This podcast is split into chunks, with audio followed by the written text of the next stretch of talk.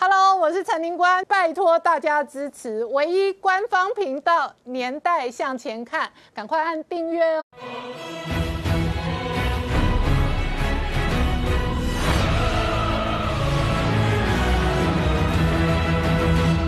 年代向前看，向前看年代。大家好，我是林官，欢迎我们忠实观众跟粉丝朋友扫描 QR Code 订阅《年代向前看》YouTube 官方频道。我们看今年一开年，习近平就下令全时备战哦。事实上呢，外界观察，美中十年内恐怕终须一战，而且其中台海跟南海都是最有可能有军事热战跟冲突的地点。同时呢，国际战略专家观察习近平的野心，特别是过去习近平曾经讲过，太平洋够大，容得。下两大国，而美军跟解放军很有可能在西太平洋的这个攻防当中，最终仍然面对擦枪走火、终须一战的命运。而这背后会有多大影响？我们待会要好好聊聊。好，今天现场有请到六位特别来宾，第一个好朋友王浩大哥，大家好；再是透视中国研究员，同时是台大政治系龙教授明居正老师，大家好；再是王志胜，大家好；再是于中基将军，大家好；再是吴杰，大家好。再是黄思聪，大家好，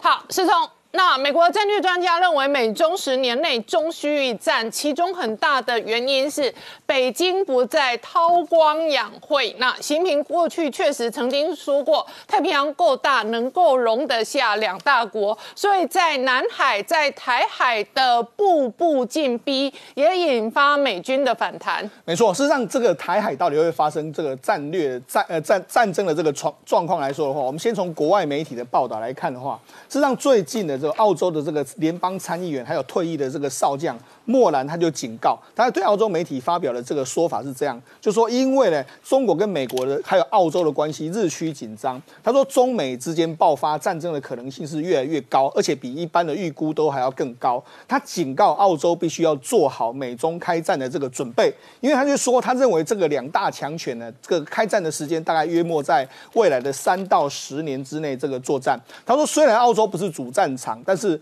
因为澳洲可能会被波及到这个整个战争。之中，然后他所说的，包括说像这个这个准备，不是只有提升军力或是武器，而是全方位的为这个战争在做准备。所以他是警告澳洲政府，这是应该未来努力的这个方向。那除了这个之外，我们先来看一下国外媒体怎么说。因为国外媒体都说呢，中美如果发生这个战争的话，可能的地方有几个。这个评估来说的话，包括说像东海。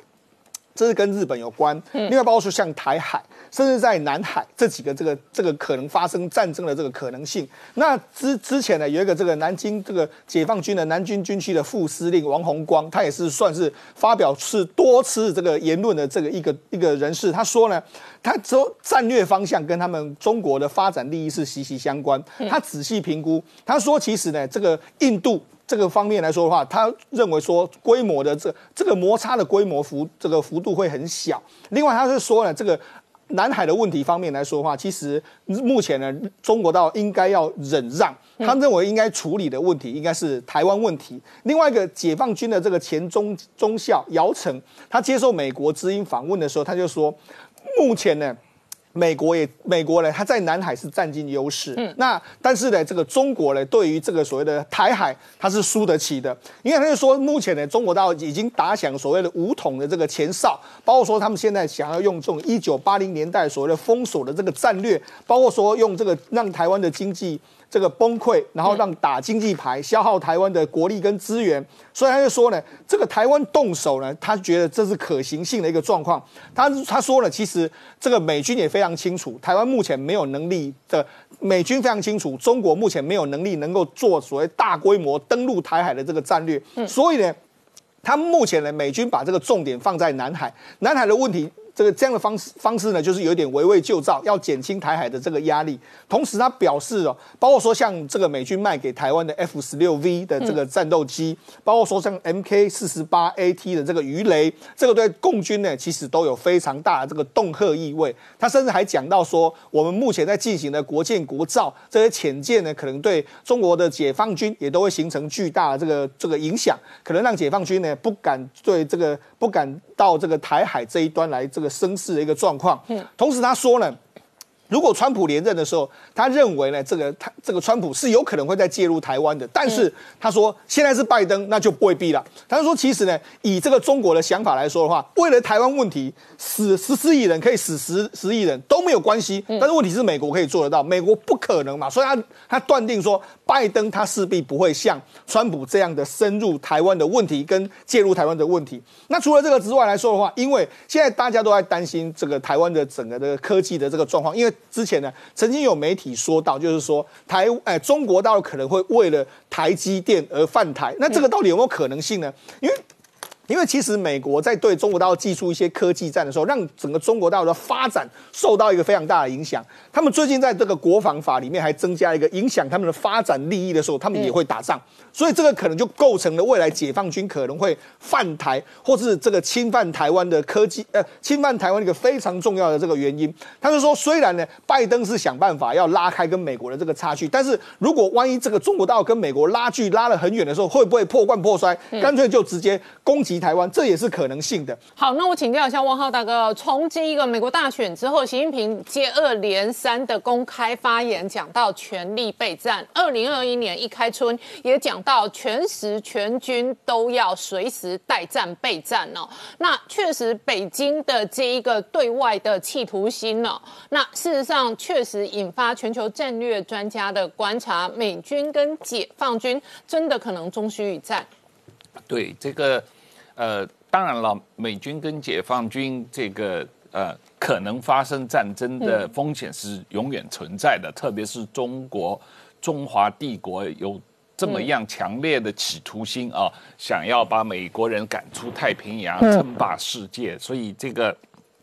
两强相争啊，这个呃战争的风险。是永远存在的。嗯，不过呃，我们看一下这个二次大战以后的美苏争霸的历史，嗯，还是有很多经验教训值得吸取的啊。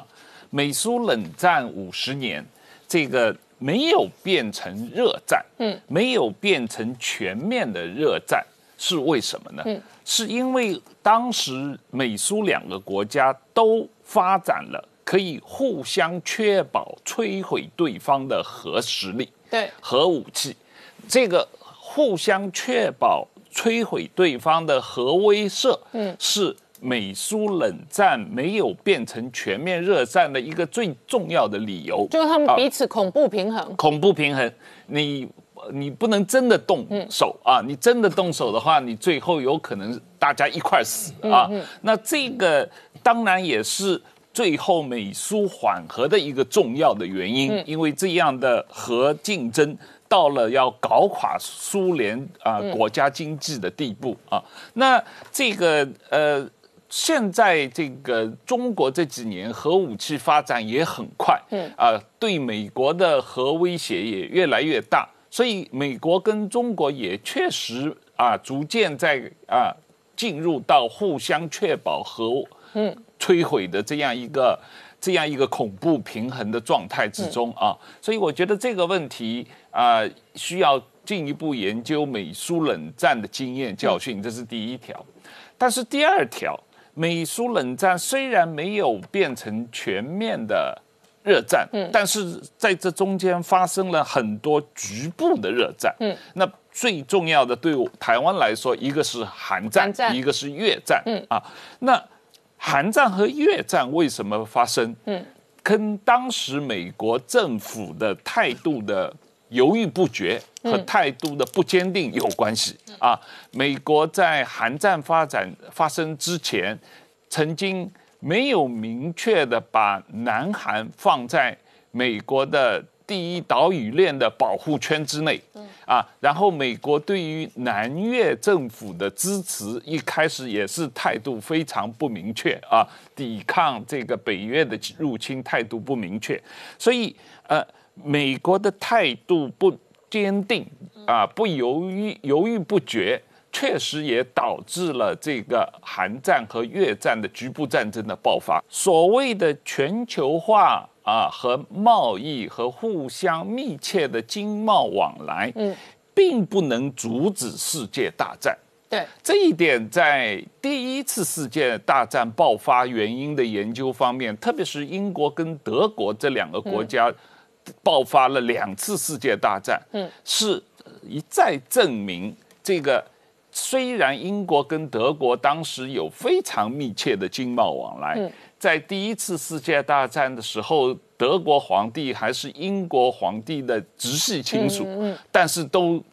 爆发了大不免此矛盾不了这个大国竞争的矛盾。那可见就是说，经贸往来有利于和平，但是不一定能阻止战争。啊，这个问题可能需要大家进一步的。啊，研究和思考。啊，那这个呃情况可能也是跟啊美中关系，呃现在的状况是有关系的，就是美中贸易啊呃虽然说经贸往来无论是贸易还是投资都非常密切，嗯，特别是美国是中国最大的城市啊，不对，最大的市场啊，是不是能够阻止美国跟中国的？啊，战略冲突不见得啊，有可能这个呃双方的经贸往来越多，呃战略冲突就越严重。那这个问题也跟掌权者的这个态度、跟掌权者的心态哦，跟他这一个好不好战有关系。对，当时德国为什么要在第一次世界大战跟英国发动战争？一个最重要的原因就是德国本来是一个。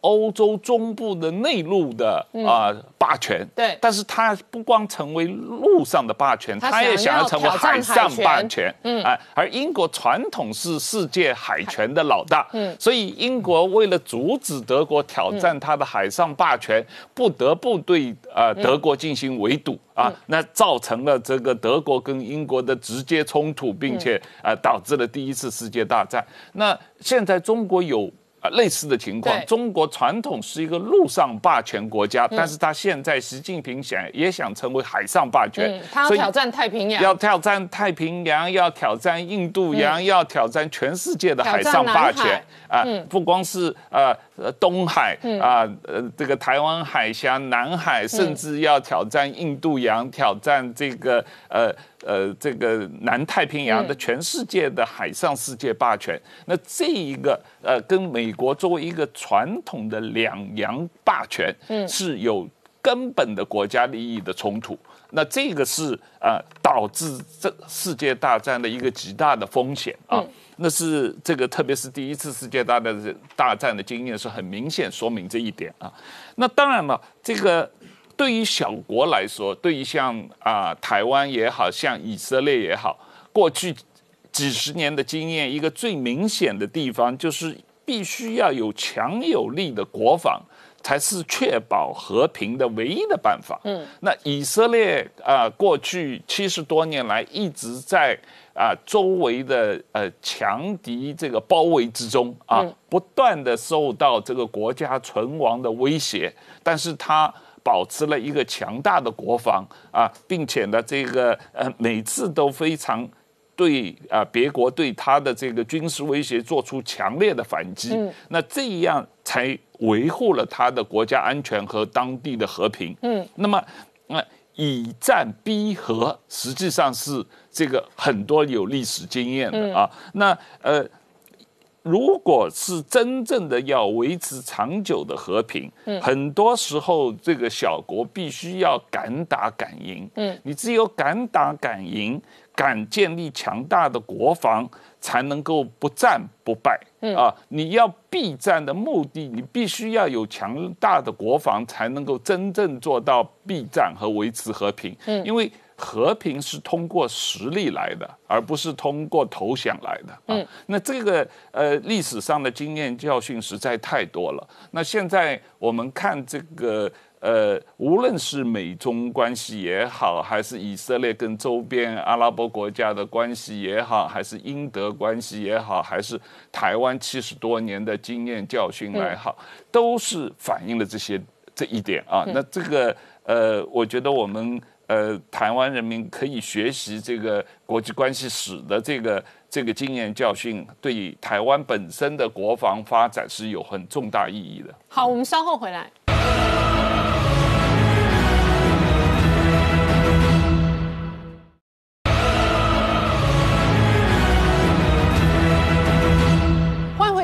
向前看的节目现场，我们今天聊的是美国大选过后，习近平要求全军备战。二零二一年一开春也要求全力备战。那过去他曾经讲太平洋够大，容得下两大国。现在看起来，北京在这一轮美国大选过后呢，对外的野心跟军事的扩张哦，更加的加大。而当年太平洋大战哦，就是二战的美日大战。对，为什么中国的军事扩张哦，让外界担心说未来有没有可能爆发这一个中美大战啊？因为过去在二次世界大战的太平洋战争的潜力啊，最经典的就是这个日本偷袭珍珠港。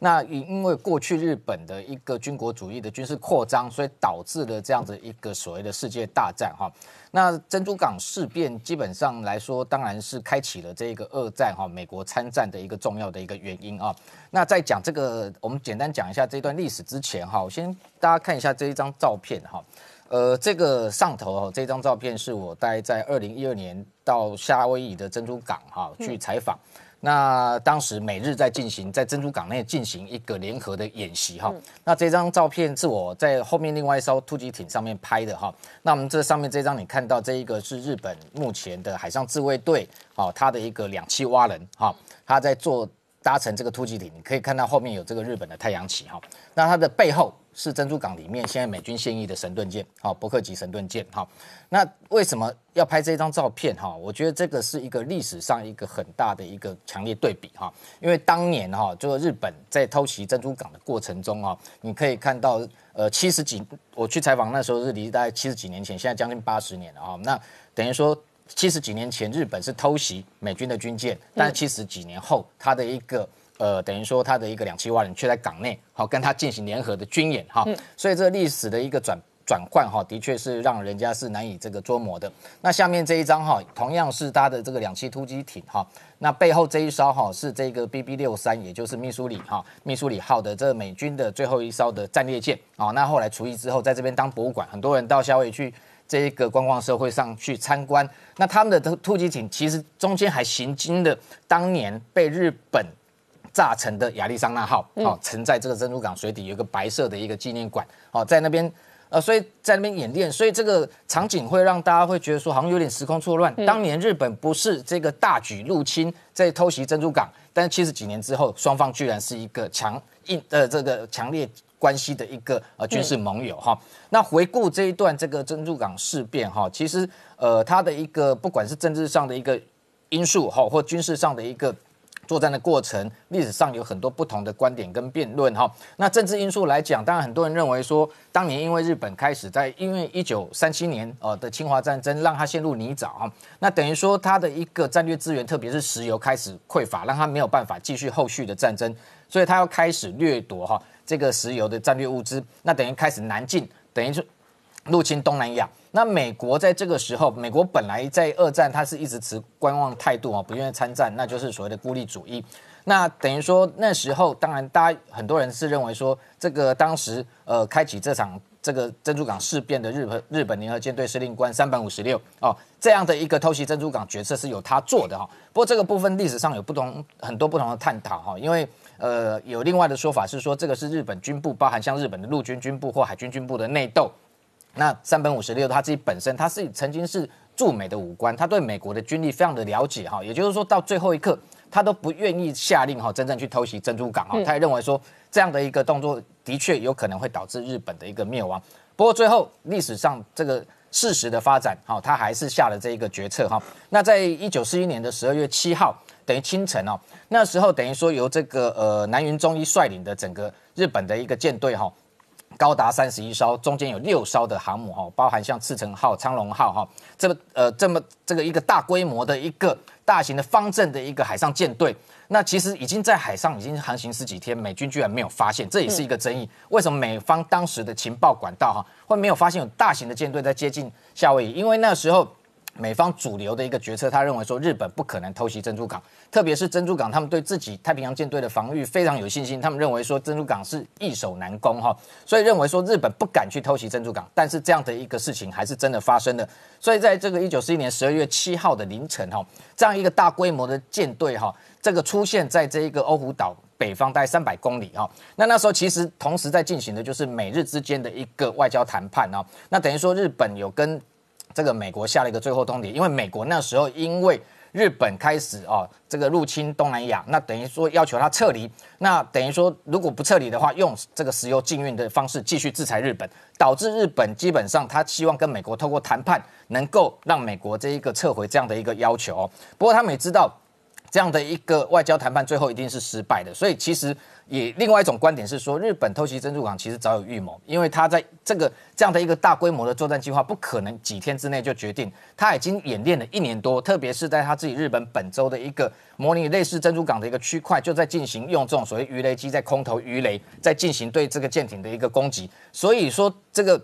整个大战略来讲哦，不管是美日之间的外交的过程中，是不是因为这样。呃，受到一个影响，所以导致日本真正开战，其实这不是真正原因，真正原因还是大日本帝国，它从本来它的一个野心就打算要称霸东亚，而且他认为说美军势必会势必会干涉，所以必须先把美军在西太平洋的主力，就太平洋舰队给歼灭。不过在政治上，大家都认为说它是一个错误的决策，因为因为这样子，所以让美国决定参战之后，导致最后日本哈。这一个可能这个投降，那几乎快要灭亡。那因为这个后续哈，其实日本在打了珍珠港战这个事变之后，其实一路是非常还算顺风的。在那一年内，他的一个海军舰舰队甚至是直逼美国的西岸，对美国的加州进行空袭。那不过他的军力有限，这补给线太长了，没办法战略持久，所以他后来就回首去固守整个在东亚地区他的战果。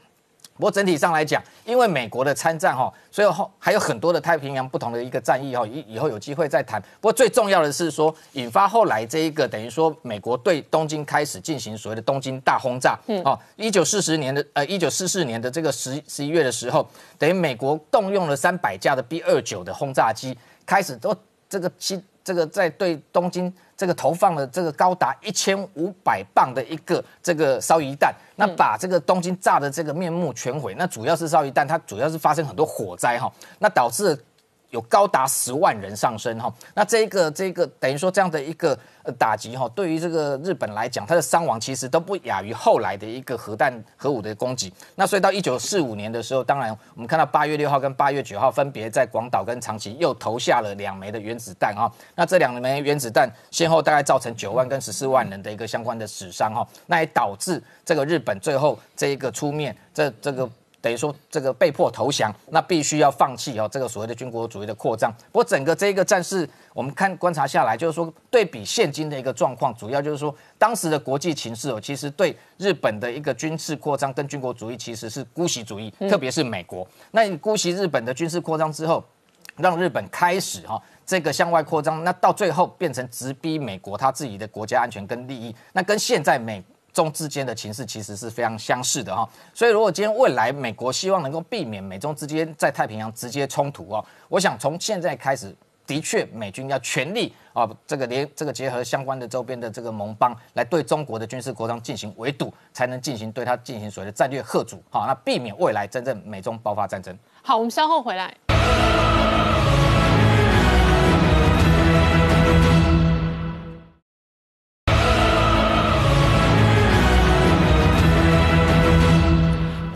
年代向前看的节目现场，我们今天聊的是二零二一年一开春，习近平直接要求全军全时备战。过去他曾经说太平洋够大，能够容得下两大国。那请教一下明老师，二十一世纪的。战争事实上是多元的，因为二十一世纪的。科技也是多元的。所以美国封锁华为的。过程当中，他要核心封锁的。是五 G，因为五 G 变成哦无烟硝战争当中最重要的。战场跟平台。没有错，其实大过年来讲这个题目实在是有点残忍。不过，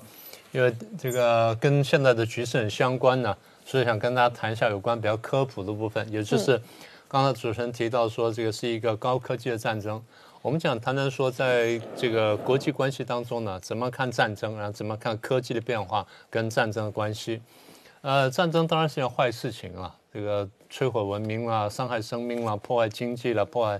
破坏这个一切社会结构，那我们当然不愿意见到。但对国际关系学者来说呢，战争一直是一个重要题目，因为战争是国家跟国家之间的最激烈的互动。嗯，啊，平常都是比较正常的，那么这个是比较残忍的。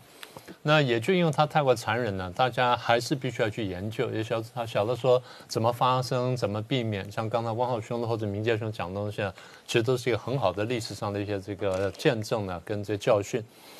那我们在国际关系上面对战争是有比较严格界定的。当然，最早这个像密歇根大学做了很多研究啊。最早他们说战争是两个国家动动员了大概多少人以上的这个正规军队，然后打七天，然后死多少多少人才叫正规战争。那后来当然这个战争定义就放的比较松，但最松最松也就是说双方要动用正规军队，然后呢死亡超过一千人呢才叫战争。那人说那如果死九百九十那什么呢？那就是械斗啊。那但是。讲归讲了，我们正规来说呢，就是一般来说就是只要双方开枪的就要战争。那如果说从战争的角度来看的话呢，我们说科技的影响非常重要。刚才主持人提到，如果从科技角度来看的话，大概人类从有史以来到现在呢，我们使用的武器呢，大概可以分成三个阶段，中间两个断点。第一个断点是工业革命，第二断点呢就最近发展的三 C 跟资通科技。所以这两个断点呢，把人类这个使用这个武器去作战的这个历史呢，分成三个部分。第一个部分呢，就工业革命之前，我们叫冷兵器时代。那譬如说这个，当时最早是用青铜兵器，然后最后重要发明的就是铁兵器。中间的重要发明呢，一个是弓箭，一个是弩箭。弓箭跟弩箭就是冷兵器时代的长程兵器。嗯，啊，它能够长距离杀人的。啊，所以这是第一个部分。那第二部分到了工业革命之后呢，因为科技进步，那我们注意到一件事情：人类所有的科技发展，只要他想的话，都可以变成武器。嗯，甚至很多我们平常日常用的东西，是因为先拿来打造武器之后，才变成我们民用的。比如说 GPS，大家都很清楚了。所以工业革命之后，我们说热兵器开始出现，也就是当它在使用时候会产生热能，或产生火啊什么等等。第一个重要发明呢，就是枪炮啊，这个很清楚了。第二呢，跟枪炮相关呢是炼钢冶铁技术的进步。然后除了改善枪炮之外呢，还打造了铁路。然后呢，电报也发明了，所以使得运兵跟通讯呢变得非常快。譬如说，纳粹当时在二战的时候能够这么快打其他国家，因为它铁路系统非常发达，运兵了、运物资了，然后运军火呢都非常快速。到二战后期，英国能够打赢的很关键就是不断的轰炸纳粹的铁路系统，瘫痪它铁路系统之后，它没办法运兵。那么铁路系统对运兵的重要性呢？俄国人非常清楚，所以俄国很早就建造铁路。嗯，当时不是建造西伯利亚大铁道，目的就是为了侵略中国人、侵略韩国嘛？嗯，就这样设计的。所以一九四五年二战结束的时候，大家有段历史不太清楚，就是二战结束的时候，中国东北为什么这么快就丢掉了？嗯。因为简单说，就是苏联当时想侵略中国，他在这个欧洲那边打的差不多之后呢，又让那个华西列夫斯基元帅呢，这个用铁道运兵呢，运了一百五十万大军到了这个西伯利亚，然后分四路大军呢攻进中国东北，然后中共还去配合他，这个是标准的汉奸行为，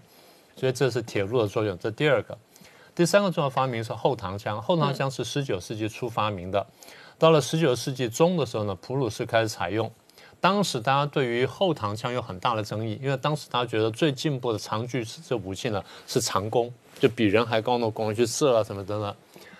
前膛枪装设非常慢，大家在电视上看到他把枪尾竖起来，然后往下捅，把那火药捅实之后，再塞一个弹丸进去，然后在这点火再开枪，所以每开一枪呢要一两分钟。那你要你要你要那个射一个箭呢快得多。所以后膛枪发明的时候，后面装铁，然后子弹也改变改变了，所以快很多。普鲁士当时采用的时候，大家都很怀疑说你为什么用？结果用了枪子连打打赢了三场战争，第一场是普丹之战，第二场是普奥之战，第三场是普法之战，所以统一德国。所以大家常说后膛枪对德国统一呢功不可没。嗯，跟着相关的发展呢是机关枪，机关枪最早是把六六个枪管呢绑在圆筒上，让它去转。然后这样一个个这样打，最后技术进步呢，杀伤力非常大。细节我不多说了。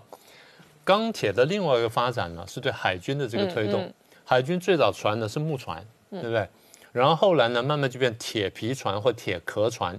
什么叫铁皮船、铁壳船呢？木头船为主，但外面包成铁皮。嗯。然后前面可能装一个这尖毛，戳戳戳穿人家的船啊什么等等。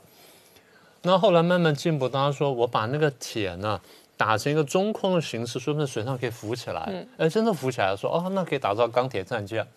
所以最早做出钢铁战舰的时候呢，西方人自己就不相信说怎么可能浮起来。后来发现哎真的没有问题，因为空气浮力说上下抵消关系，所以浮起来了。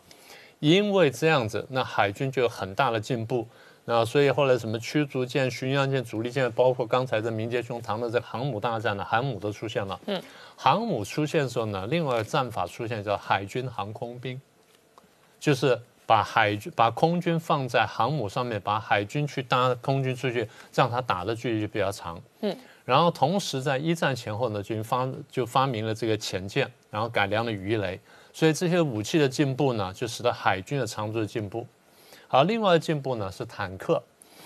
那么坦克其实很早就用过，坦克在一九二零年代呢，其实在在中国地区用过。当时张学良跟苏联为了抢中国长春铁路，然后打的时候，苏联就用过坦克打打东北军，所以东北军当时败得非常惨。然后诺门罕战役呢，苏联又用这个坦克呢打日军，所以日军也败得非常惨。那后来当然隆美尔啦或巴顿呢，他们用坦克呢用到这出神入化呢，大家都很清楚。其实最后用的很好呢，是以色列。嗯，以色列在中东地区打仗的时候用了很多次坦克呢，都帮他撕裂对方的阵地，然后进去突袭，然后扩大战果。所以后来坦克变成主战，那主战武器。那我们比较奇怪，就是一九一九八九年的时候，中共用坦克来镇压老百姓，这倒是比较少见的。当然，过去在波兰呢，在匈牙利、什么捷克呢，也都发生过。那后面的发展呢是空军，从莱特兄弟搞了那个脚踏车呢，改装成这个飞机之后呢，空军就有非常长足的进步。那现在各种武器出来呢，那我不再详述了。那比较重要发展是刚才汪浩兄讲的这原子弹、核子弹。呃，国际关系史的学者认为说，原子弹、核子弹的发明呢，第一当然是快速的结束了第二次世界大战。但是也使得后来的大国之间要爆发战争呢，变得比较困难。嗯，它其实对大国战争起到了抑制作用。为什么呢？因为当时这个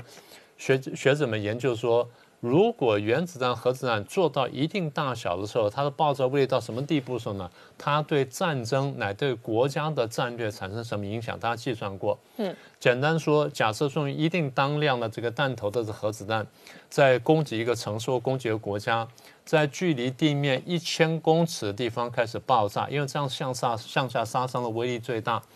爆炸之后呢，大概以这个五英里的半径啊。然后这样一直这样向外扩张，大概有四个五英里，就差不多八千公尺。这样爆炸之后，第一个五英里里面啊，就八千公尺的方圆里面，全死全毁。嗯。第二个八千公尺呢，减百分之二十五，就百分之七十五的死伤。再来是百分之五十死伤，是百分之二十五死伤，所以这样向上向外去扩张。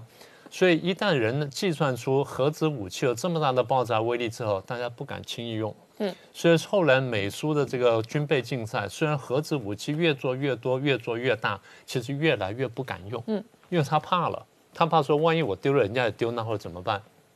就是刚才汪浩兄讲的，它背后意思叫做恶性螺旋上升。嗯，就是我对苏联开了一枪，哪怕是普通一枪，他还我一枪，让我很生气，还他两枪、三枪，打打，最后就用到核子武器。嗯，这叫恶性螺旋上升。如果双方都用到罗都用到核子武器，达到一定程度的话，会产生核子冬天，产生非常大的辐射层，然后遮住太阳之后，人类就灭绝了。嗯，就有点像当年这个彗星撞地球呢，然后去灭绝恐龙情况是一样的。所以原子弹、核子弹发展出来之后呢，人类反而大国之间反而畏惧战争。嗯，那最后出来当然就是飞弹。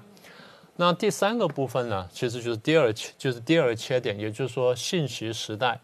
信息时代的第一场战争呢，是一九九一年的一月十七号，就波湾战争。当时伊拉克不是跑去打了这个科威特吗？然后打完之后呢，就很快就把一天之间之内就把它灭国了。科威特是一个小国，说起来没什么了不起，但重点是伊拉克的野心如果不受到抑制的话呢，它可能会向外扩张。嗯，他拿下科威特本身已经多了大概百分之一到百分之四的石油。这在全世界来说已经很可怕了。那么大家去看一下地图，就晓得伊拉克把科威特拿下之后，他的军队停在什么地方？停在沙地阿拉伯的正北方。哦，你去看一下地图就知道，就是那阿拉伯半岛的正北方。嗯，而那地方是阿拉伯很脆弱的地方。好，你从那边打进去的话，沙特阿拉伯呢绝对不会是伊拉克对手，除非有人帮忙。好，那么如果再打下去的话呢，他将来就可以越打越厉害，越打越打越厉害，那甚至把整个中东地区呢再重建个大实帝国。将来我们就有机会再说。现在回到伊拉克战争，所以回到海湾战争的时候呢，美国打法是这样子，因为伊拉克建了非常强的防空系统，那美国摧毁这防空系统，这就出现了这个第一次的这个现代化，真的是现代意义的信息化的战争。美国打的是电子战，所以先用电战机飞过去。嗯，电战机飞过去的时候，伊拉克发现说啊，有美军飞机来了，那我们要打它，所以就把雷达站启动。雷达站一启动之后，它就发射电波。嗯，当它发射电波去追踪电追踪电战机的时候，它本身的坐标也暴露了，所以电战机就抓它讯号之后，就把它那个坐标抓准之后呢，就向后送。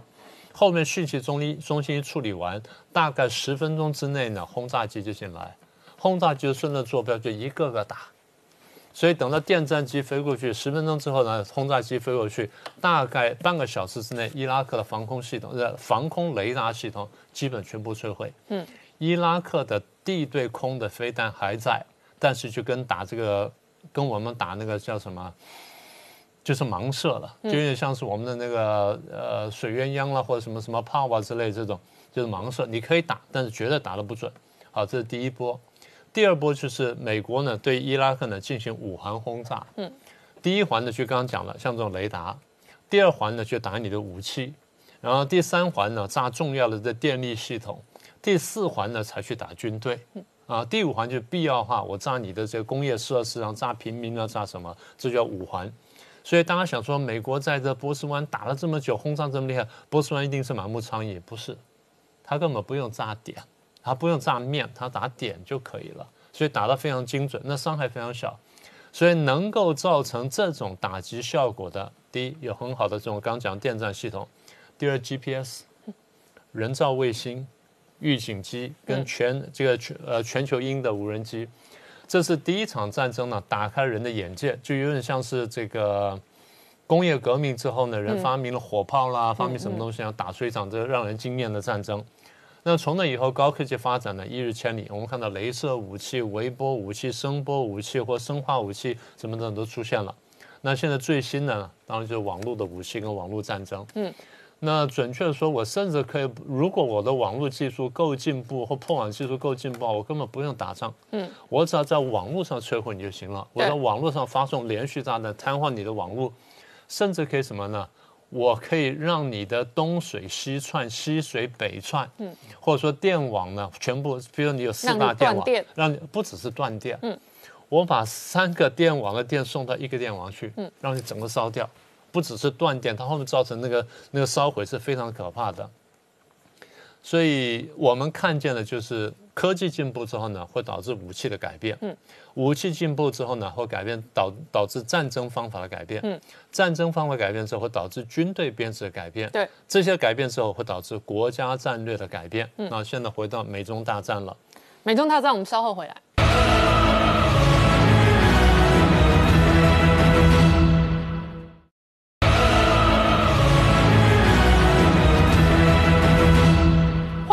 年代向前看的节目现场，我们今天聊的是美国大选，乃至于二零二一年一开春哦，这个习近平要求全军全时备战待战哦。那过去他曾经说太平洋够大，容得下两大国，所以外界认为美中两大霸权之争终须一战。可是刚刚明老师从时代科技的进步跟进程，那观察了战略的方法、战争的方法，甚至于所谓 军队。的概念都会与时俱进。事实上，一年多前我们看到美军在这一个伊朗猎杀苏雷曼尼，那就是一个典型的无人机斩首行动。那所以这也使得美中之间的大战当中，很大的核心攻防在科技。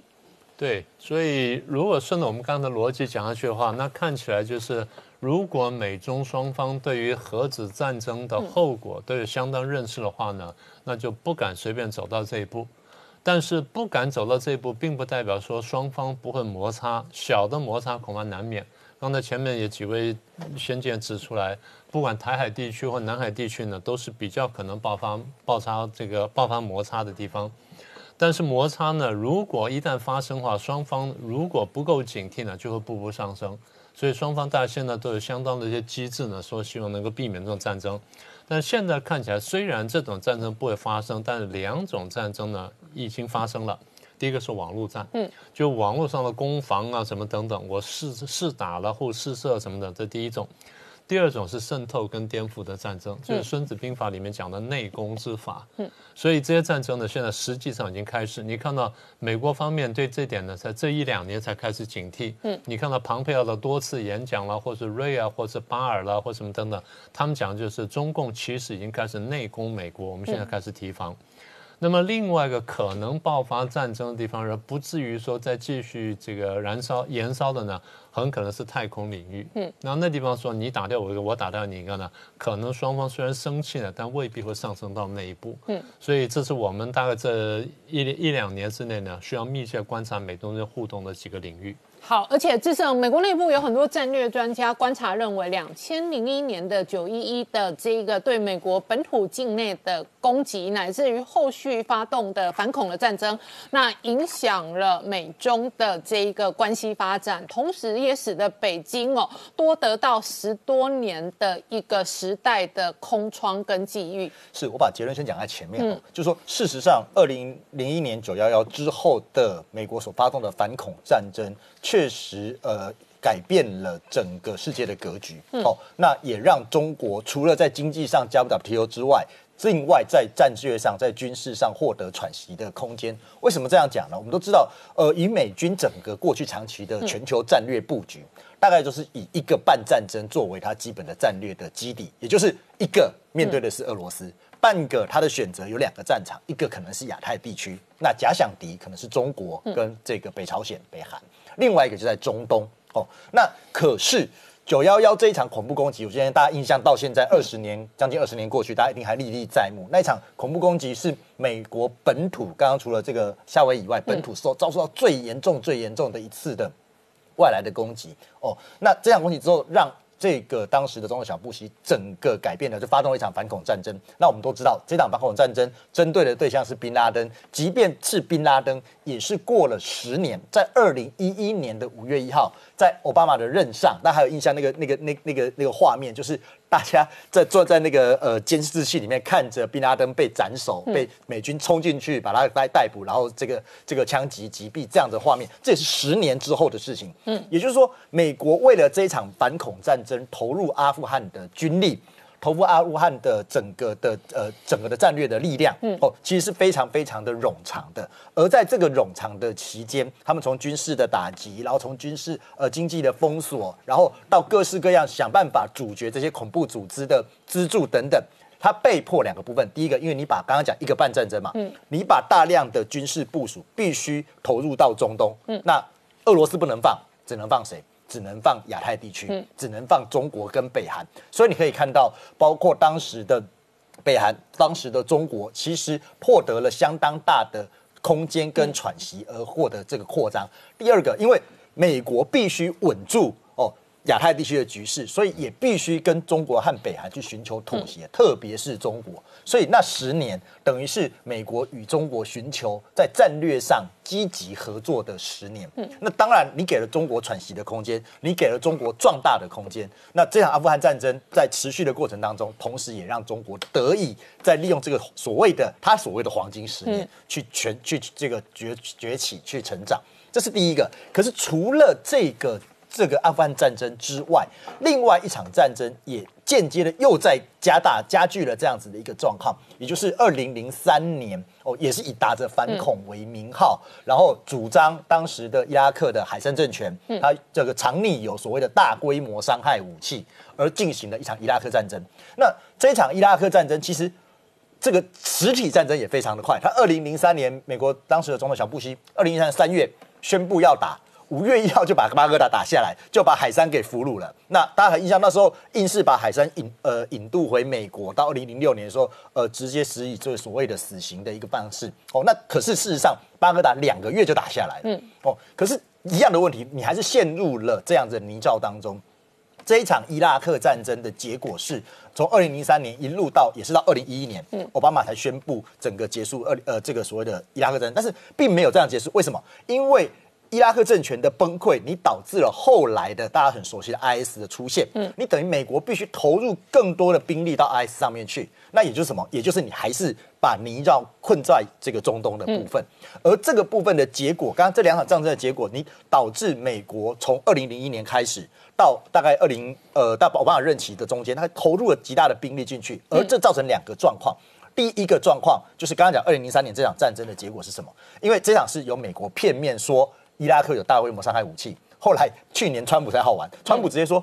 以前以以前这个小布希说有这样武器，可到现在我在 我都快要卸任了，还没找到这个大规模伤害武器。哦，这样的情况什么？美国可以以各自的理由片面发动战争，嗯，这让中国学到一个很重要的一个经验，就是你美国可以用这种理由片面发动战争，中国是不是也可以用这样的理由，嗯，来片面发动战争？特别是他立了一个反分裂法。之后是不是说，哎，你台湾怎么样怎么样，所以我对你发动战争，这变成是美国带来的一个负面的影响。嗯，第二个就是说，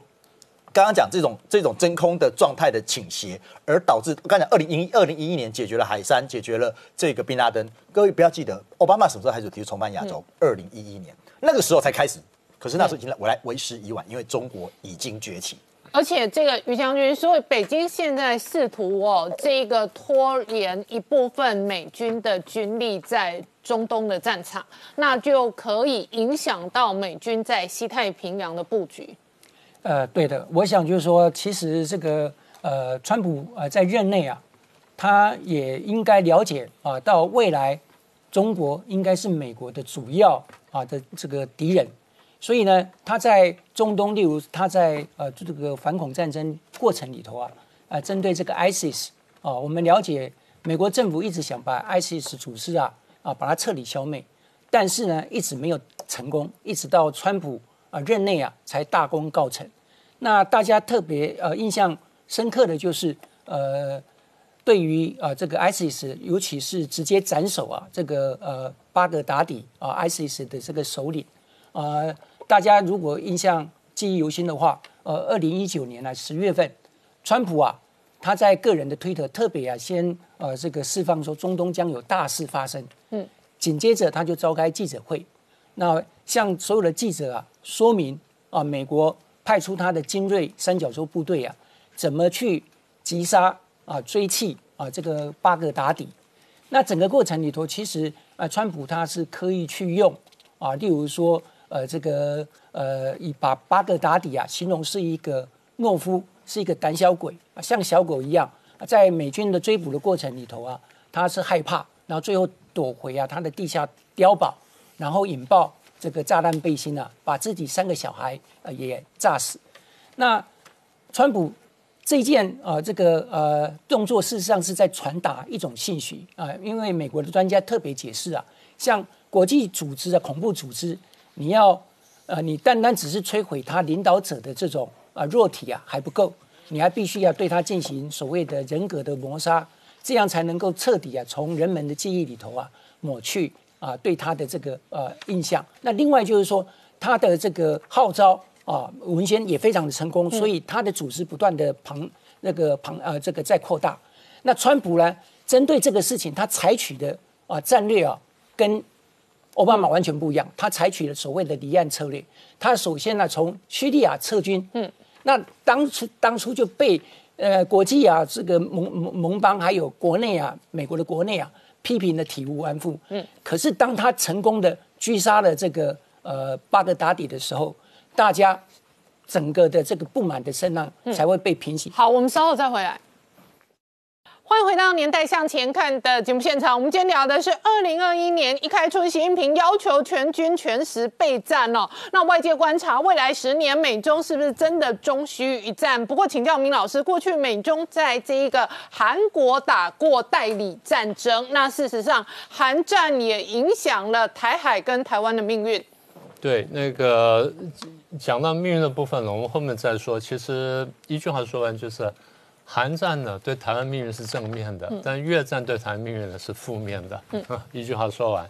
呃，当然，美国这么多年来打了很多场战争，尤其二战以后打过了很多场战争，所以很多人说啊、美国很喜欢打仗。那中东很多人这样批评，然后中国大陆呢，官媒也特别这样讲，还列了一大堆说啊，美国打这仗那什么的。对，是美国其实打仗打了蛮多的。那么打仗有几种了，有的是侵略别的国家，有的是夺取利益。但是美国打仗是不是有其他可能呢？我们来看一下。我们先很快看一下，就二战以后呢，美国打过哪些战争？第一场大战就是大家是经常讲到的韩战，从五零年打到五三年。那最早是因为这个北韩的这个呃金日成呢想要统一，所以进攻南韩，就三天之后把汉城打下来，然后最后呢就步步进逼。那美军最后没办法，被迫反击，然后中共介入呢，双方就打起来了。呃，这场战争呢打了三年，其实严格说呢，主要的战主要的战事呢，在头一年已经打得差不多了，后面只是在争夺地盘啊，争好争取呢更好的谈判空间，所以多拖了两年多。这样打下来，南韩呢大概伤亡六十万多一点点，北韩呢大概是六十一万，美国呢吓一大跳，它的阵亡人数呢是五万，受伤是十万，中共的这个受伤死亡人数呢一直讳莫如深。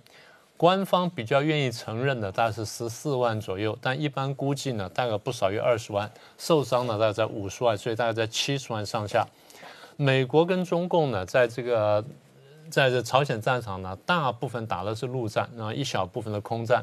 但是呢，你刚刚讲到代理战争，美国跟苏联呢，的确在朝鲜战场打过空战，而且不是代理战争，双方直接交手，但双方都不敢讲说我们这边打了空战。因为一旦讲的话，就是两大国直接作战就出现了。我们在上一次节目讲到说，两大国两个核武大国直接对抗局面。嗯，所以这第一场大战，第二场呢是越南战争。如果你要算的完整的话，从一九五五年打到一九七五年，打了二十年。北越的这个胡志明跟武元甲呢要统一越南，所以进攻越进攻南越。嗯，那这个法国战败就退出，奠边府之役战败就退出呢，美国开始介入。到了一九六五年呢，美国开始不宣战的升高了越战，那么也就是说，他败进去兵越来越多，然后打得越来越凶，但是呢，最后呢，还是这个灰头土脸的撤兵了。那简单说就是，美国的财政上不能负担越南战争，他想象不到，在一个偏远的一个小地方死了这么多人，最后还没有打赢。第一，财政不能负担；第二呢，民心厌战，社社会动乱。所以使得他整个呢必须退出这战场。那么南越呢，大概死亡军人死亡三十万，那受伤呢一百多万，平民死亡呢也差不多五十万。北越呢，当然死亡更惨重一点，军人死亡呢大概一般说是差不多四十万到一百万，平均数字在七十万左右，受伤六十万。那平民死伤的比较少，因为战火大体大体呢不在北越地区。然后美国在越南战场呢，阵亡大概五万八千人，受伤三十万，所以对他来说呢是难以忘怀一场教训。那么对美国来说，越战最大的伤害呢，不只是刚讲的财政啦，跟那什么，其实最大的问题是大家对美军没有信心。嗯，当他觉得说这么强大的军队。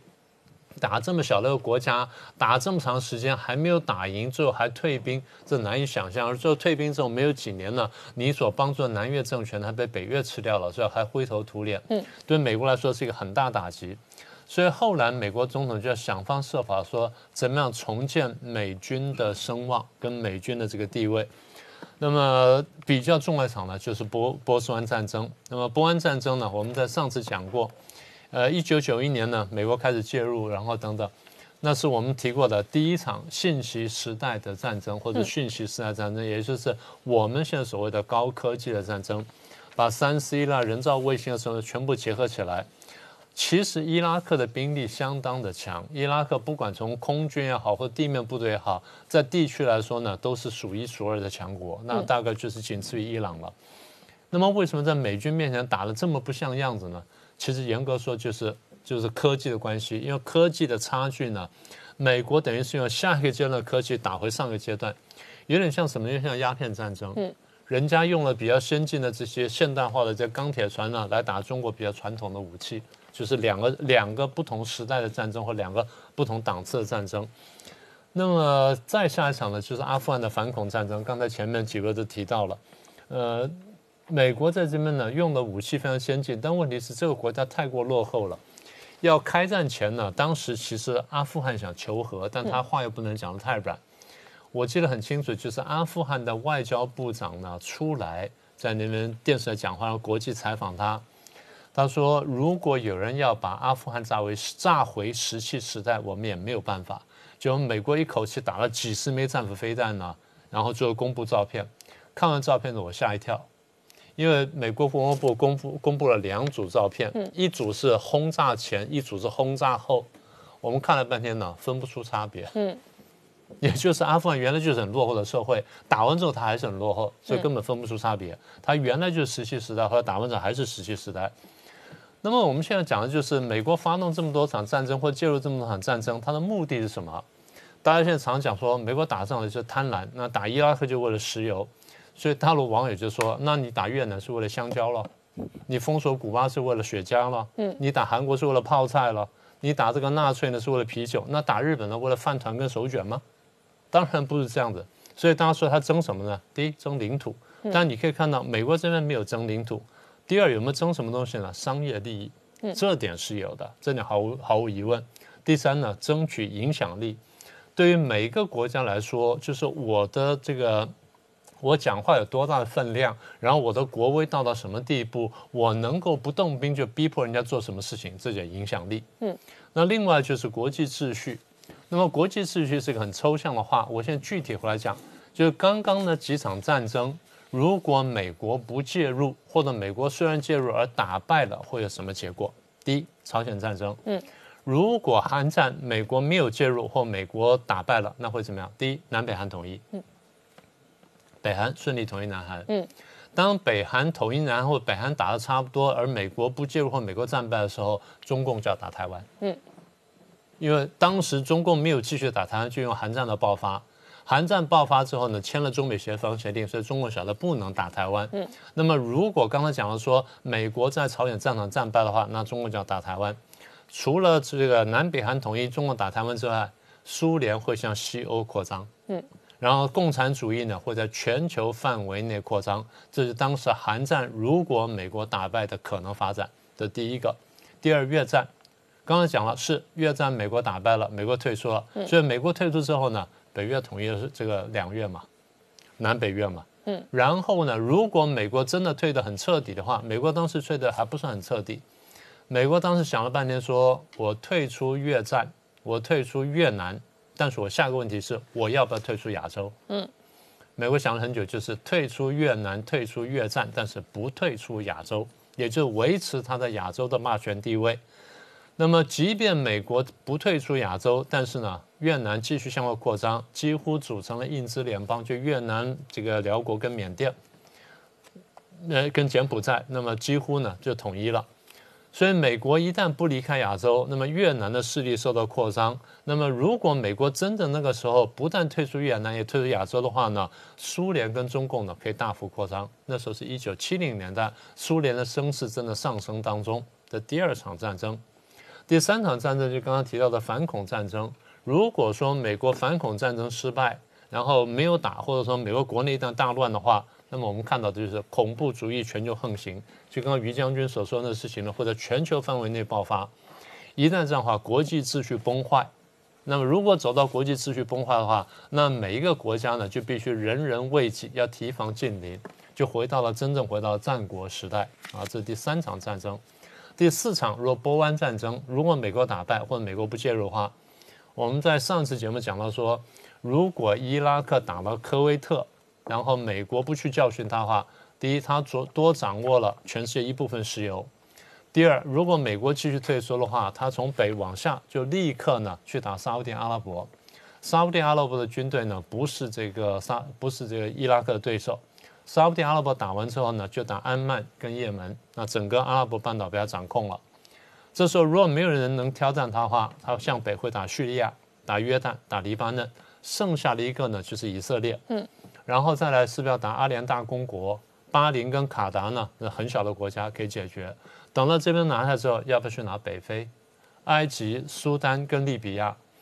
那不用走到这一步，只要走到我刚刚讲的一半的话，大家就想到一件事情。要不就当年的大食帝国，要不然就是后来的鄂图曼帝国重新出现。嗯，那么也就是说，如果这些战争它的结果跟历史上真正发生的结果都不一样，翻成白话就是美国不介入，或者说美国战败的话，我们看见就这局面。也就是说，我们并不是赞成霸权，也不是喜爱霸权。但是这国际社会处在这丛林般的状态下面，必须要强国来维持秩序，必须要有国际警察。嗯，你说这个国际警察公平不公平？不公平。这个国际警察会偷吃，但这个国际警察在偷吃的同时，他基本会维持秩序，大家在这个基本秩序下面还能够生存。而这个国际警察，我们看到现在呢，正在捍卫我们所喜爱的价值观，他反集权、保护人权、捍卫民主、反对共产主义。所以这是我们现在接受或者说勉强接受这个霸权的底线。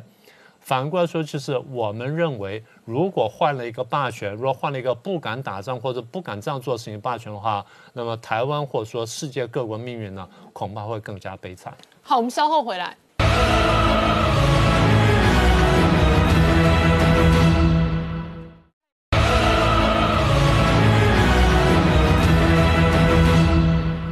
年代向前看的节目现场，我们今天聊的是国际战略观察，美中霸权中需一战。那这里头当然跟北京的野心很有关系，不过呢，也跟太平洋的局势息息相关。那七十一年前的韩战影响了台湾命运，而且请教智胜，当年蒋介石一度希望参与韩战，是没有错哈。呃，这个韩战在一九五零年爆发的时候，确实。呃，当时在这个前前后的情况之下，其实台湾的命运未卜哦。那在一九五零年这个年初的时候，事实上，呃，这个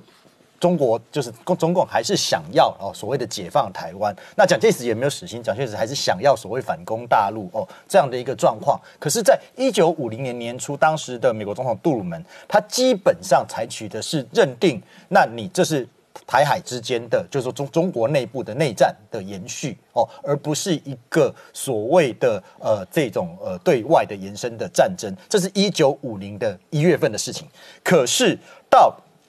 这个一九五零年的六月的时候，韩战准要爆发的情况之下，整个情势急转直下。就刚刚刚刚这个明老师所提到的，韩战救了台湾哦，因为一九五零年。韩战六月份，韩战爆发，结果杜鲁门总统立刻去宣布台海的中立化，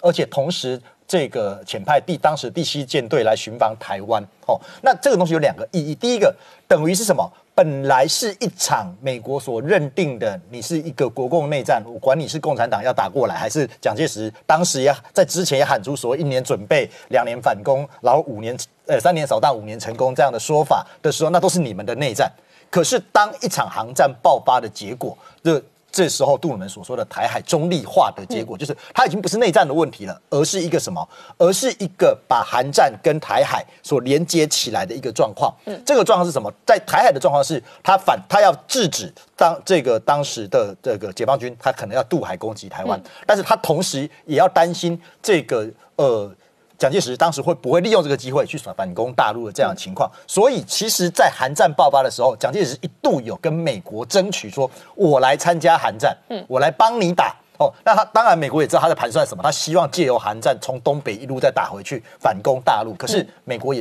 不接受这样子的一个建议。所以，事实上，那场韩战的状况是做发生了两件个状况，一个就是说，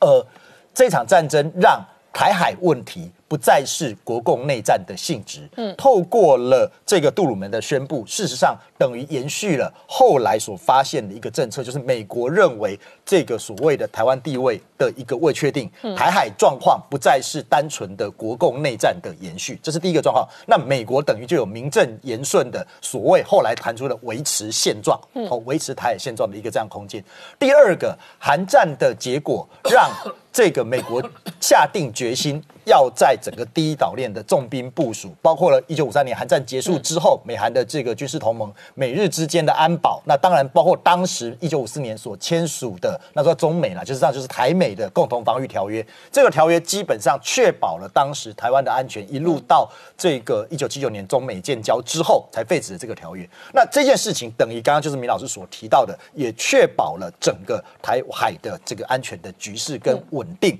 而这两件事情的结果，就基本上你会看到这个格局在韩战之后。确保了台海的稳定，也确立了它到现在为止，你看亚太的基本格局，朝鲜半岛还是分裂的，台海之间还是处于一个美国坚持维持现状的一个状况。那这样的状况，那中国还是起于一个想要突突出第一岛链的这样做法。那这个格局，其实你就从一九五零年的韩战就开始逐渐的去浓缩跟形成。而且我请教一下汪浩大哥，一九五零年当年杜鲁门下令协防台湾，确实影响了台海的军事的局势。哎，对我，我们先回忆一下一九四九年和五零年发生了什么事情啊？那当时，呃，中国大陆的内战，呃，中国共产党取得了压倒性的胜利。嗯，那到了一九啊四九年底五零年初的话。这个呃，蒋介石退守台湾，那呃，毛泽东实际上是已经下令准备一九五零年的秋天之前要渡海啊，来解放台湾的，所以他们实际上在福建前线开始做全面的军事准备。嗯，那同一个时间，实际上呃，南北韩在一九四八年正式分裂以后，这个呃。北韩实际上啊，因为受到苏联的支持，经呃日程他们的军事实力啊，受到毛泽东和呃苏联的支持，他们的军事实力反而是比较强的。那所以北韩是啊，也一再想要跨过三八线来啊解放南韩，统一南韩。那么，呃，所以在这个一九四九年的秋天，实际上当时金日成就已经到莫斯科去向斯大林报告，说他打算用军事办法来解决台湾啊，来解决这个呃韩国的统一问题啊，朝鲜半岛的统一问题。那当时一开始，斯大林是。呃，不同意的那个，因为他对于美国的态度是有点不确定啊。那当时毛泽东一开始也是不同意的啊，因为毛泽东也是认为他想要先解决这个呃统一中国的问题，他不希望引起美国的干涉啊。但是在一九四九年、五零年、四九年底、五零年初的时候，这个毛泽东跟斯大林签署了这个中苏啊。同盟条约，嗯，这个同盟条约里面的一个重要的内容，就是斯大林答应这个呃，要把原来苏联在。中国东北大连旅顺所占用的不动港要还给中国啊，那么所以当时斯大林有在考虑他怎么样能够找到一个替代的港口，因为苏联在远东的唯一一个港口就是海参崴，虽然说海参崴也是一个不动港，但是对于苏联海军的往太平洋南边的扩张，实际上海参崴是不够的啊，而且这个海参崴实际上从冬天进出还。还是不太方便啊，但是碰巧在这个时候，在一九五零年中苏同盟条约签订的同时，啊，当时美国政府杜鲁门政府对于中国的国共内战的态度啊，一直犹豫不决，处于一种所谓叫等待尘埃落定啊，实际上是放弃蒋介石、放弃国民党的这样一种态度。嗯，那么当时这个。呃，在一九五一零年一月中的时候，嗯，艾奇逊啊曾经发表美国国务卿艾奇逊曾经发表公开演讲，嗯。啊说实际上美国并不想干预台湾的情况啊，并不想派军事呃呃顾问或者军事力量来保卫台湾，同时美国实际上也。没想要把南韩放在美国的第一岛屿链里面，实际上在美国的第一，当时艾奇逊宣布的第一岛屿屿链啊，实际上只是包括日本到菲律宾啊，那中间是跳过南韩和台湾的。嗯，那他这个演讲发表以后，给斯大林和毛泽东造成了一个错误的印象，就是说如果啊呃。毛泽东进攻台湾，或者是金日成进攻南韩，美国都不会干涉。嗯啊，那所以到一九五零年四月份，金日成第二次跑到莫斯科去跟斯大林。请求说让斯大林批准他进攻南韩的时候，斯大林就改主意了。他说：“好的，你我可以同意你先去进攻南韩，但是你最好先去北京跟毛泽东谈一下，啊，要接呃呃取得毛泽东的同意，到底是现在朝鲜半岛发动战争，还是先在台湾海峡发动战争啊？”那所以是呃，金日成去了莫斯科以后，又直接跑到北京来跟这个毛泽东谈，说：“哎，斯大林同意让我先打南韩啊。”那毛泽东当时是有点大吃一惊的，因为他本来的计划是说他可以先跨过台湾海峡来打台湾啊。那是现在既然斯大林改主意了，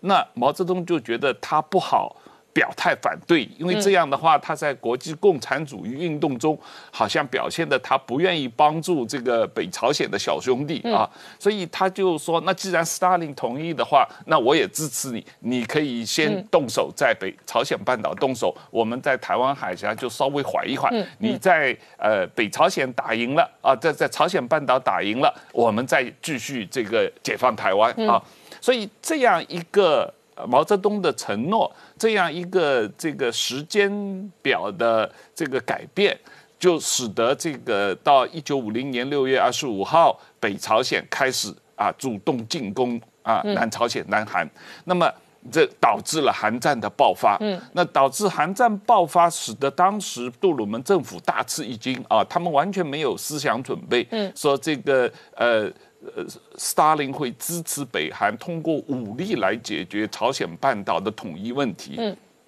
所以呃，美国呃马上就说这个是一个国际共产主义运动，这个国际共产主义阵线协调好的统一的一个。一个行动啊，是一个国际共产主义阵线的一个统一的扩张行动，确实是他们协调好的，是斯大林、毛泽东和金日日成三个人经过协商决定的啊。那这样的一个行为，就使得美国把这个呃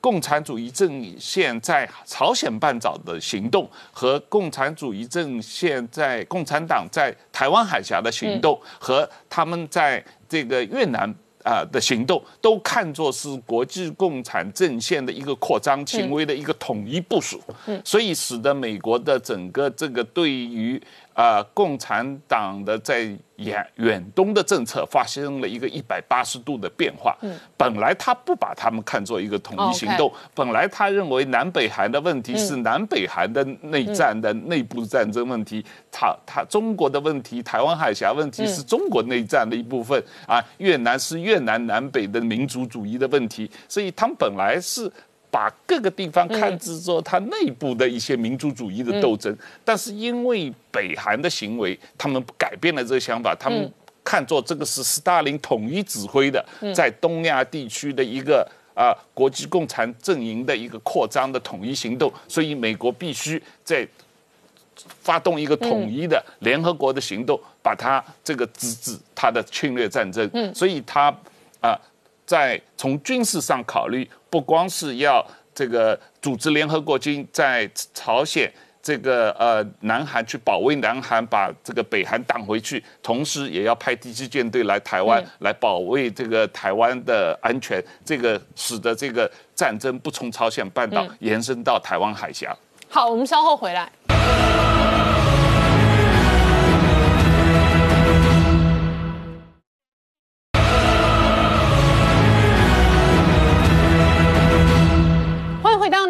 前看的节目现场，我们今天聊的是国际战略专家观察未来十年美中可能终须一战。然而，上一轮美中的代理战争核心的战场之一包含了韩战。七十一年前的韩战影响了台湾的命运，那也影响了国共的命运。不过呢，共产党当年的一分抗日两分这一个应付哦七分发展。现在回头来看，确实是一个成功处理对付国民党的战略。对，在韩战之前更早的这一个所谓的抗日战争哦，就是说，事实上到今天为止哈，那国民党跟这个共产党对于这一个在抗战之中的双方的一个呃战绩跟功劳，其实还是争论不休哦。那特别是北京这几年在加大他的一个话语权哈，要独揽整个抗日战争的。这样的一个历史的功绩啊。那回头看看，就是说，基本上我们当然过去来讲，因为长期是国民党哈，在对台的内部在呃诠释这样的一个抗日战争的过程哈。那当然。目前来看，的确，它还是相较于历史实际发展来讲比较符合属实哈。那特别是中间谈到说，刚刚讲到一分抗日，两分应付，那应付是应付谁？当然是应付国民党哈。那七分发展就是自己中国共产党的发展啊。那呃，事实上，国民党那在过去来讲，他也是指责说，这个共产党基本上在抗抗日战争过程中是假抗日哦，真壮大。那共产党则这个指责这个国民党说他是消极抗日哦，积极剿共哦。那双方各自有不同的说法。那在台湾内部，其实过去来讲，我们的所谓的八年抗战的历史哦，基本上是从这个七七事变之后，也就一九三七年到一九四五年哦。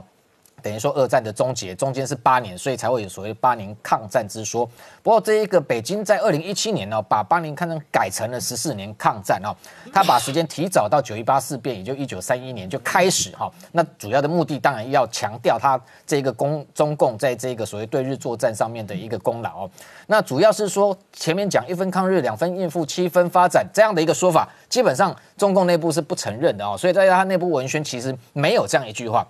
那他认为说这是国民党啊事后在诠释的时候哦自己把它解读出来。不过从历史上实际的发展来看哈，不只是台湾，就是说国民党啊认为说的确，呃，中共当时在对日的时候就是这样的一个策略跟作为。那其实国际的这个军事学家研究也认同这样的说法。那其实连中共的这个包含他解放军的一些所谓的这个元帅哦，其实事后类似的一些语这个语言哦，其实也都呃呈现了这样的一个这个毛泽东的一个策略哈。那主要是说，我们看到毛泽东基本上啊，就是说，其实他早在一九三五年，他就已经呼吁国民党说要停止内战啊，那要建立一个抗日的民族统一战线。不过话讲得很漂亮啊，好像要跟这一个国民党合作，但实际上哈，其实他就是在这一个自我这个强大跟发展哈，那甚至是要把这个国民党斗倒哈。那所以他在一九三七年其实有一个陕北的洛川的一个会议啊，其实基本上当时共产党提出了对日抗战的四个策略啊，第一个策略就是说他要这个。共产党的党员哦，不要傻傻跑去哈抗日前线哈对日作战哈当什么抗日英雄哦，那应该要这个采取所谓的游击战，那特别是游击战要避免跟日本正面的交锋哦，那绕到日军的后方哈去打游击。那如果说这一个呃这个。同时间有能力的话，也要全力来对付国军哈。那最后如果说这个南京的中央哈有不利于八路军的发展的一个命令下来之后，第一个一定要等这个延安哈点头同意哈，才能够这一个推动。第二个就是说要用各种借口去推脱哈。那从这里就可以看得出来，的的确他在这一个利用哈抗日的这一个时机哦，在进行所谓的自我发展跟这一个斗争国民党哦。那所以这样的一个这做法。好像看起来他好像还是有在打用游击战的方式哦，在应付所谓的日军。不过就这个国民党当时哈，这个后来担任过这个呃国军的参谋总长的这个陈诚哈，等于也是抗日的一个名将。特别就谈到说，其实哦，解放军在对日抗战上面基本上都是游而不及呀，哦，就是说完全这个不会去这一个正面跟日本对峙哈，那就在附近游动而已哦，根本就没有用心在这个抗日作为上面。基本上日军来，共军就跑哦，那日军如果走，共军就战，用这样的一个所谓他们真的游击战的方式，其实就要壮大自己哦。那其实后来。类似的说法，这个中共内部其实也没有否认说他们在利用这个时间发展或对付国民党啊，因为包含像林彪他自己都曾经在书中写过，说抗日战争建立起来的一个革命根据地，其实成为中国人民进行打败国民党反动派哈人民战争的一个出发点哦，所以他自己也认为说这个抗日战争对国这个共产党发展的确是哈一个利基。那另外像这一个聂荣臻，他也曾经引述过说，他说这个毛泽东曾经讲过说，对国民党哈是既合作又斗争呢。让人民认识国民党不可怕、不可靠，然后才会转由这个同情这个中国共产党。那斗争要放手去发动群众哈，那这个壮大党的领导军队，打击国民党，使其孤立，那维护中共在统一战线的一个领导权。所以我们看到这么多的一个。其实相关的，不管是国民党或共产党的言论，其实哈都是在在显示，的确一分抗日，两分应付，七分发展，是当时毛泽东在对日抗战上面的一个重要的一个策略。而且从结果论来看，这后来到一九四五年二战终结，就日本投降之后，其实那时候大家有一个粗略的统计了啊，就是说国民党基本上他在对日抗战中损失死亡了一百三十万的国军，哈这样的一个数数字。那解放军来讲，这这个他只有这一个呃死亡了十二点五万哈，那甚至。他的一个部队是越打越多，因为他到一九四五年的时候，他正规军其实从一九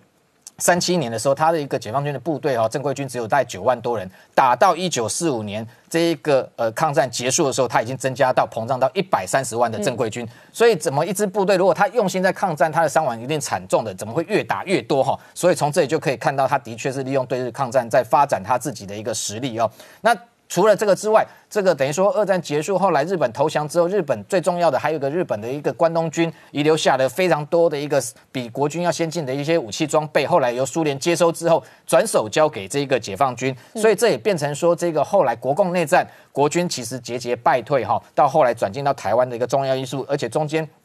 这这个武器项目非常多，可以提供给在将近一百万正规部队使用，包含七十万的各式的枪支，还有大概一点四万的一个机关枪，六百门的一个火炮，哦，还有包含像这个各式的坦克啊，八百六十架的战机。所以等于说，我们看到中共就是因为抗日哈，所以等于获得它的一个发展的一个。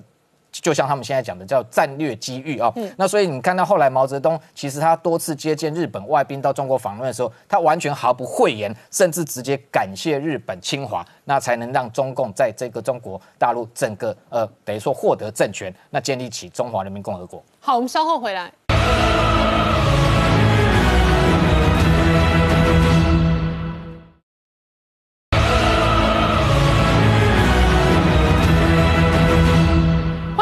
年代向前看的节目现场，我们今天聊的是哦，这一个国际战略专家观察美中两大霸权之争哦，未来十年可能终须一战。然而，对于北京的这一个中国共产党政权来讲哦，几个对外的战略手法哦，都跟当年的国共内战的这一个呃影响有关联。而国共内战的许多战略，现在看起来，共产党还可以用到美国民主党身上。是哦，我们知道那个国共内战呢，主要区分两个阶段啊。第一个阶段就是一九二七年到一九三七年啊，那第二个阶段是一九四五到一九五零。刚刚明姐讲的一点都没有错。我们看看第一次呃国共那个内战阶段啊，它经过五次围剿之后，其实共军的那个力量已经非常残破，剩下不到数万人啊。那可是经过八年的抗战，你看它发展到正规军就有一百六十万啊，这也就造成了。呃，在第二次的国共内战里头，我们看到整个的这个呃国共呃形势的一个消长啊。那三大内战呢，是由中共啊这个呃对国军发动的啊。第一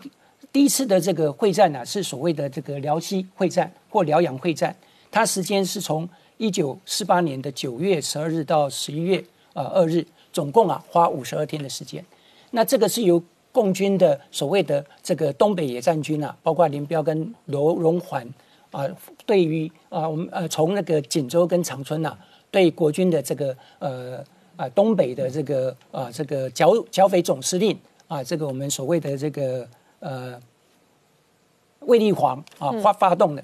那我们了解这个战役之后呢，呃整个呃国军呐，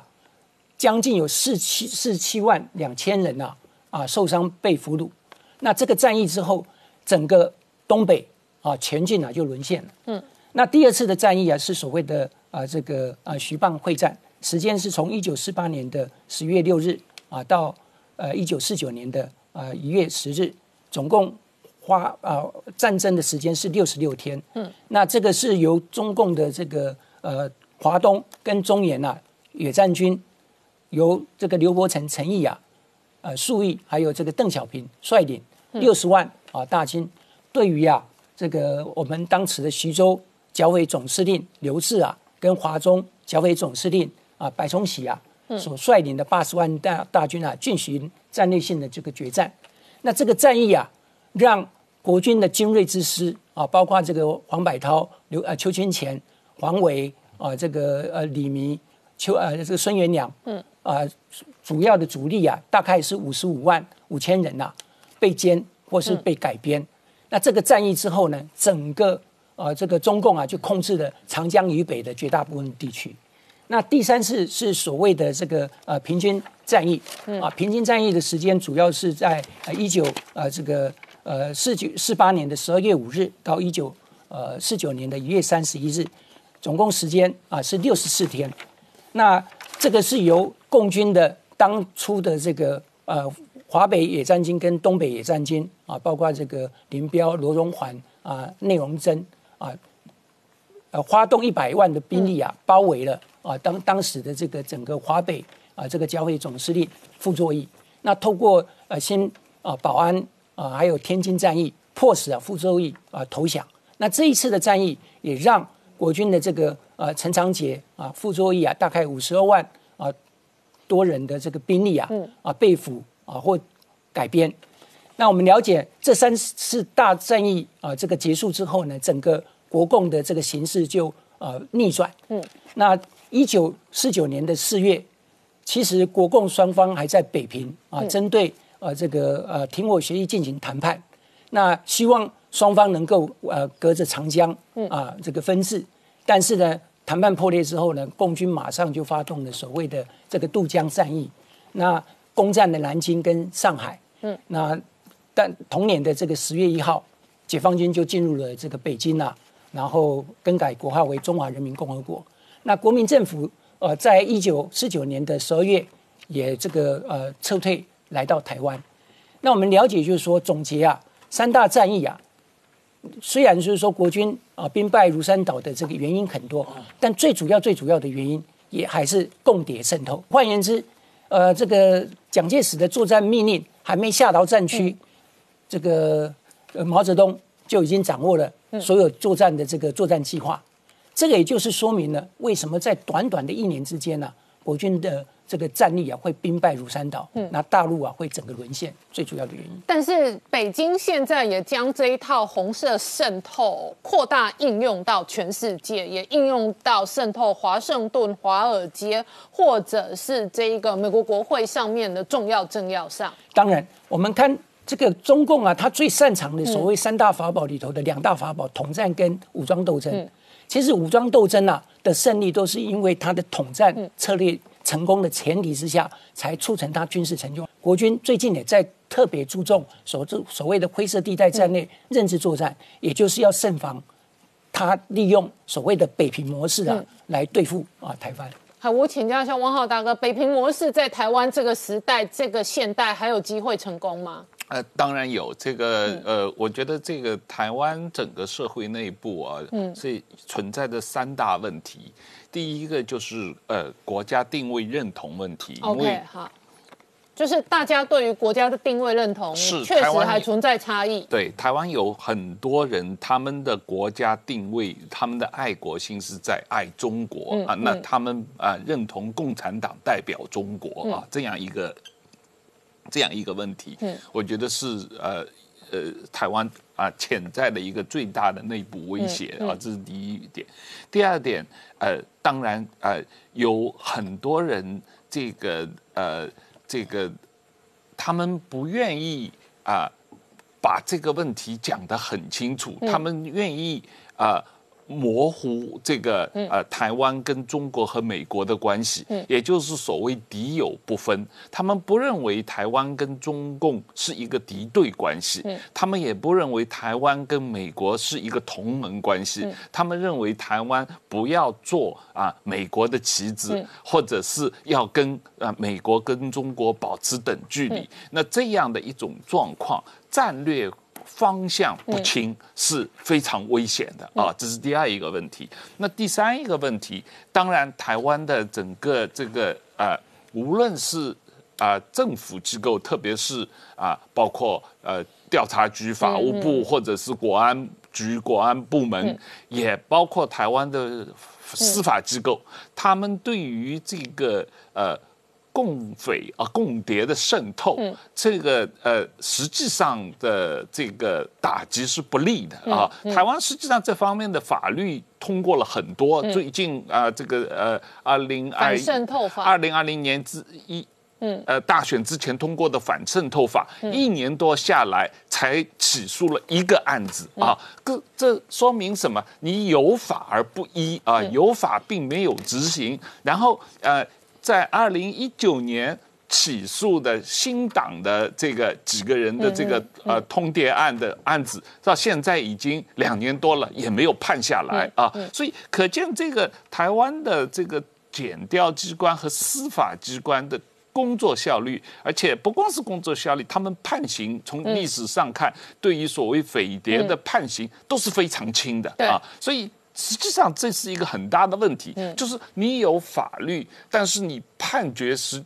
即使抓到了，你判决都很轻，那它起不到真正的威吓作用啊，这也是一个很大的风险。所以我觉得这三个风险，就是第一，呃，有相当一部分人的国家认同啊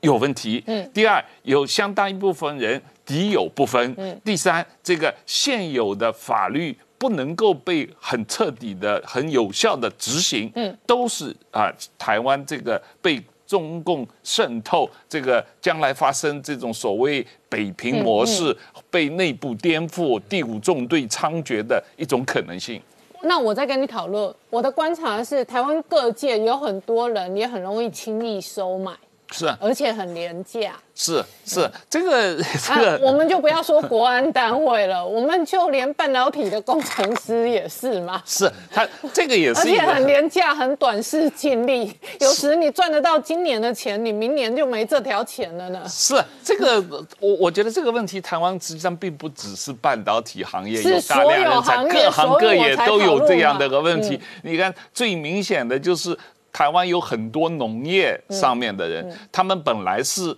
很强的，他们这个无论是农业、渔业，他们可以这个呃这个呃养殖养鱼，可以出口到中国赚很多钱。可是他很多人，他们觉得他们要赚短钱，所以他们到中国大陆去教，把台湾的技术移移植到中国教他们，结果反过来中国把这些技术呢掌握了以后，呃。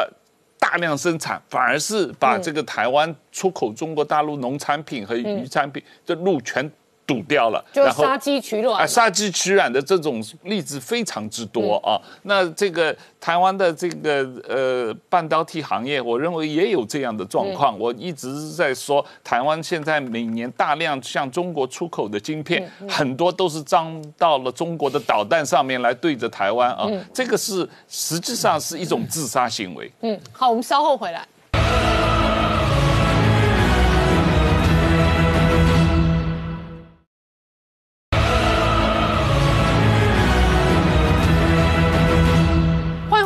《向前看》的节目现场。我们今天聊到了，这个刚刚讲到台湾内部有各式各样的红色渗透，其中一个产业别就在科技行业，那特别是半导体的行业。然而，事实上，台积电跟半导体整个产业链的细盾跟国安的效应哦，确实也在美中的攻防当中扮演核心的角色。没错，事实上张忠谋前董事长就曾经说过，台积电是未来这个兵家必争之地。那为什么这个样子呢？事实上，刚才这个明老师或是各位都有提到说，战争形态一直在改变。从去年的这个亚美尼亚跟亚塞拜然两个之间的这个攻击，你可以发现到说，无人化攻击是会变成未来的主流的方向之一。那无人化攻击里面有牵扯到非常多，包括说像 AI 的运算啊、五 G 的应用啊，甚至一些晶片的运用，这里面 IC 半导体就扮演一个非常重要的角色。这也是为什么美国会一直在围堵中国大陆的科技方面来说，它其实是围绕着很多技术，但是其实其中的核心重中之重是 IC 半导体，它要攻击你的这个，包括说像中芯啊，或或者是你的华为，其实它都是围绕着 IC。所以因为围绕着 IC，所以台湾的地位就变得非常重要。如果你得到台湾的 IC 半导体的帮忙的话，那当然对任何一个国家来说都是一个大进步。那为什么这样说？我们先给大家讲，从全球的这个角度来看，去年的这个二零二零年的全球的这个晶片产值约莫是四千两百六十亿这个美金，嗯。折合新台币是十二点七八兆左右一个数字。好，那我们来看，如果以台湾来看的话，台湾去年的这个晶片的产值呢，约莫是三兆台币。那三兆台币的全球市占率是百分之二十三，仅次于美国，我们赢过韩国，所以变成是说，台湾是在全球半导体产值是第二大。那里面来说，台湾有一个非常重要，就是 IC 晶圆代工。晶圆代工的产值是占市占率，我说的是市占率，全球百分之六十。嗯，也就是说，如果你要晶片的要制要特别的这个科。这个刻字化晶片来说，你只有找台湾一条路。嗯，那里面台湾的这个封测是台湾全世界第一，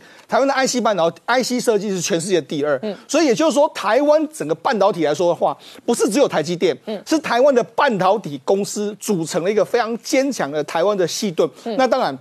其中最重要的就是台积电。那台积电呢，目前的这个这个市值来说，已经快要跻跻身到全球第十。另外一个，它是亚洲排行第三，大概仅次于是阿里巴巴跟这个腾讯之后。那另外一个，它今年对台湾的经济贡献来说的话，我们到一月初的时候，它刚宣布了它的整个资本支出约莫折合新台币是大概六千两百亿到六千三百亿左右这个数字。这个它不只是它能够带动起台湾的产值，甚至它还能够带动起周边的产值，甚至它还带动起这个我们一直在节目上讲的南科的这个房价。中科的房价，甚至是竹科的房价，都被它带动起来，带动营造产业。对，所以以前它其实房地产是火车头产业，现在台积电是营造业的火车头。对，重新定价营造业很多工人跟工资。对，所以呢，你看它等于是说，不只是扮演一个细盾在保护台湾的安全，它甚至还保护起了、带动起了台湾整个产业的这个发展。然后讲到其实呢，我们刚才曾经有提到，就是说台湾未来可能跟美日呢之间会走得越来越近。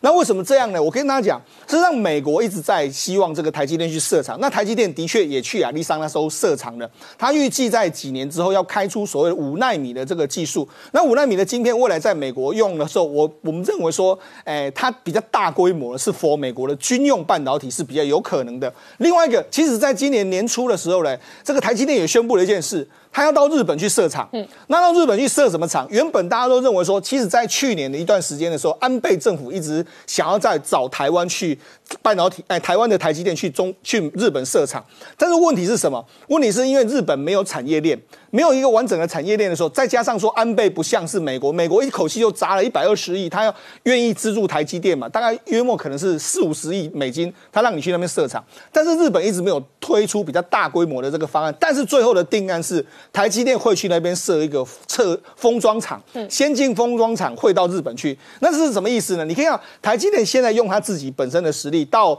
中，除了到中国大陆去设厂，但是中国大陆的投资现在未来会减缓，它加快到美国，加快到日本的去投资，那意思是什么？未来透过台积电，它就可以用它本身的半导体的产业链，跟美国的这个军工产业，或是说跟日本的半导体的这个上游的设备跟这个这个相关的材料，反正可以结合在一起。所以你可以看，为什么台积电对台湾重要性？重要在哪里？它不是只有保护台湾而已，它还可以出去拉拢跟美国的关系。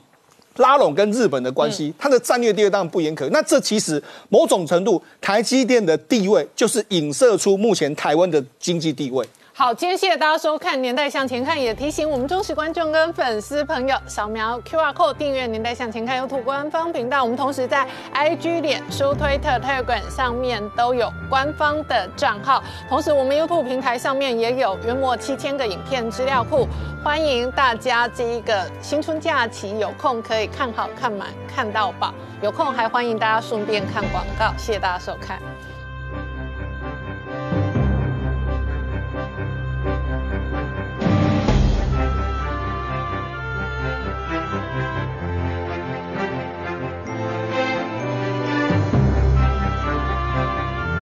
我是陈宁官，拜托大家支持唯一官方频道《年代向前看》，赶快按订阅哦。